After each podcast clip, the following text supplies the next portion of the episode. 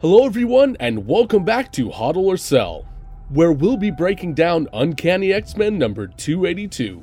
In the end, we will let you know if we plan to hodl or sell. As always, this is not financial advice, but purely for entertainment purposes only. Also, if you like this video, please make sure to subscribe, like, and hit that notification button to receive updates on all our content. This video is sponsored by Elite Comics 11, Instagram's number one community powered comic sales page.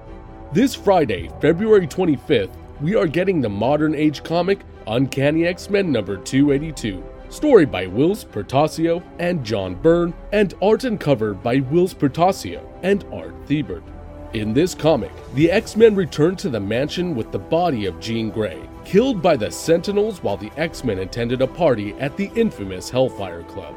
A battle then takes place with supervillain Trevor Fitzroy, who opens up a portal to the future to bring in some of his allies. But little did he expect a man from the dystopian future, a man wearing the same uniform as the X Men and serves under the Xavier's school enforcers, a man named Bishop.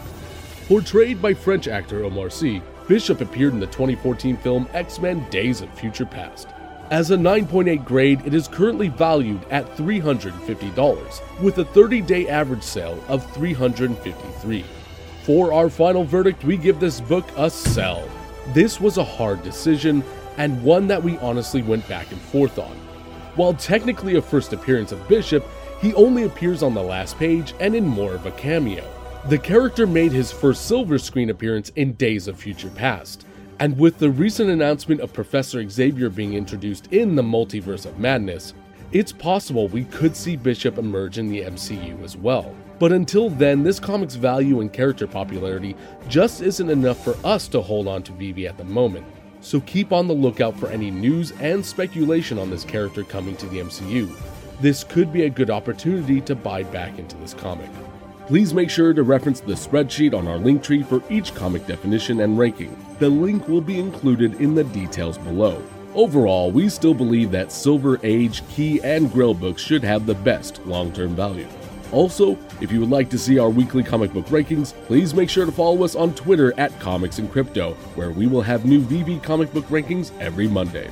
If you enjoyed this video, please make sure to like and subscribe and check out the rest of our podcast on Apple, Spotify, and Amazon.